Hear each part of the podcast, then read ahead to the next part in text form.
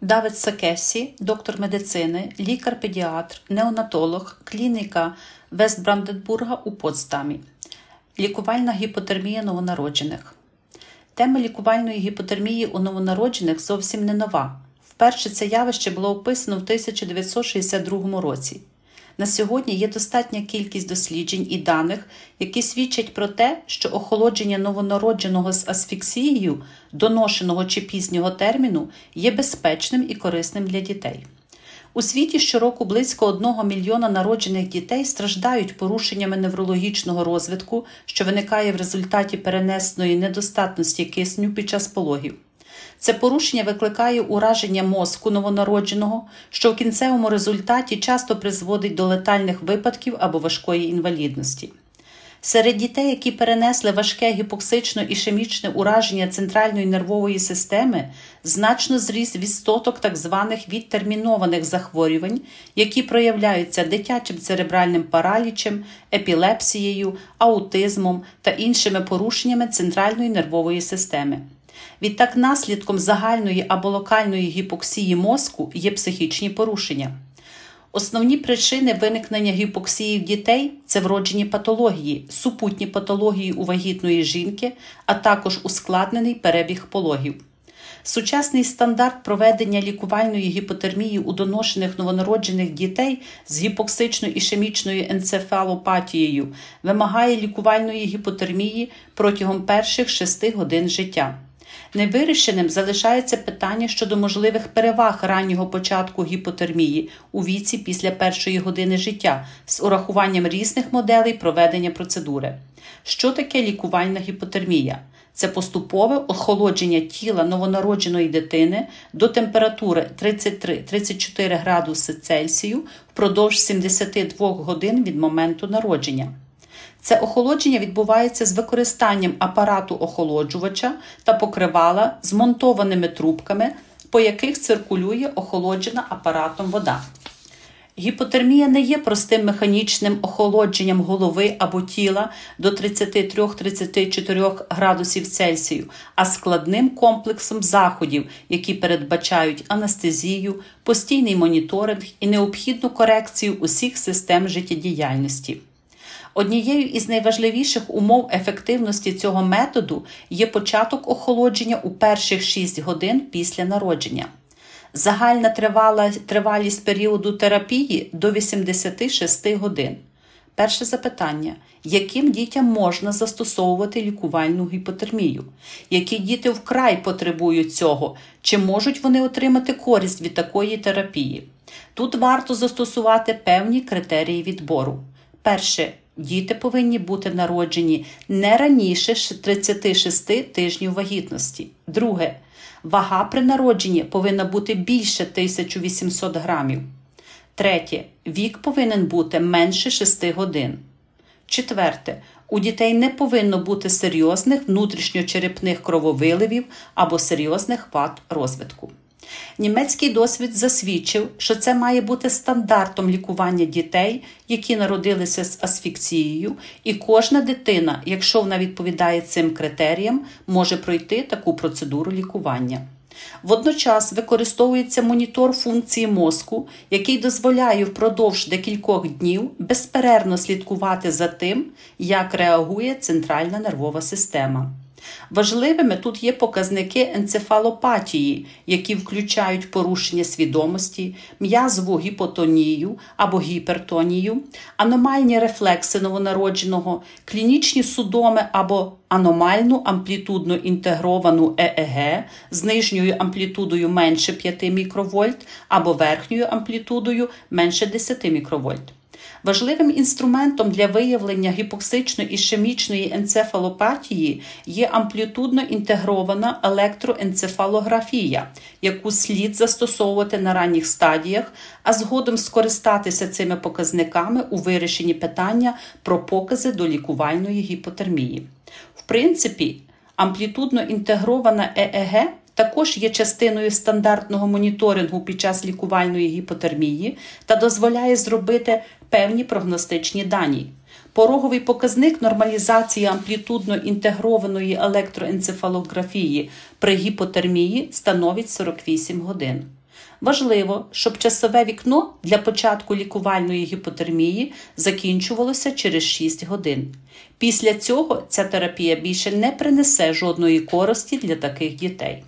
Переходимо до протоколу цієї терапії. Якщо встановлено діагноз асфіксії, можемо приймати рішення щодо первинного лікування або реанімації такого новонародженого і вимкнути всі зовнішні джерела тепла, тобто обігрівачі, перш ніж оцінимо дані енцефалопатії. Коли прийнято рішення про початок охолодження дитини, перше, що потрібно зробити, це підключити електроенцефалографію. Слід скористатися двома датчиками температури. Один датчик температури шкіри та інший ректальної температури або через катетер сечового міхура. Дана терапія допомагає уникнути або зменшити наслідки важкої асфіксії, перенесеної при народженні, а також дитячого церебрального е, паралічу, втрати слуху чи зору, значної затримки розумового розвитку, аутизму, епілепсії та інших захворювань, пов'язаних із недостатнім рівнем насичення киснем клітин мозку в новонародженої дитини. Дітям необхідно провести знеболювання незалежно від того, чи вони знаходяться на штучній вентиляції легень. Морфін можна використовувати як седативно-знеболювальний засіб. Інколи це необхідно для того, щоб адекватно заспокоїти дитину. Пупковий катетер або периферичні судинні катетери важко вставити, коли дитина вже досягла потрібної температури. Головне завдання досягнути показника температури тіла новонародженого 33-34 градуси Цельсію протягом однієї години. Відхилення від цільової температури може бути лише в тому випадку, якщо до цього змушує стан кровообігу дитини. Загальна тривалість періоду втручання 86 годин, яка складається із двох фаз. Перша фаза активне охолодження 72 години від моменту початку охолодження дитини. Звичайно, потрібно постійно стежити за температурою тіла та здійснювати клінічний моніторинг будь-яких симптомів болю. Частота серцевих скорочень повинна бути в діапазоні від 80 до 100. Якщо вона значно вище 100 скорочень, то варто подумати про те, чи дитина не відчуває біль. Крім того, слід контролювати дозу або інтервали між прийомами препаратів, що виводяться нирками. Друга фаза зігрівання 14 годин активного поступового зігрівання після фази охолодження. Рекомендована температура становить 0,5 градуса за Цельсієм на годину. Із нашого досвіду ми повинні зменшити її вдвічі. Зігріваємо дитину приблизно на 0,25 градусів Цельсія на годину. Це означає від 33,5 до 37 градусів, тобто приблизно до 14 годин фази зігрівання. Це варто робити повільно, тому що це надзвичайно чутлива фаза для виникнення судом. Одночасно реєструється запис електроенцефалографії, що дозволяє коригувати температуру. Важливо зробити МРТ головного мозку новонародженого після закінчення фази зігрівання. Таким чином можемо оцінити ймовірні гіпоксичні ураження. Окрім того, варто провести спектроскопію з метою отримання прогностичних даних. Є кілька проблемних питань, пов'язаних з лікувальною гіпотермією. По-перше, зміщення стандартних значень.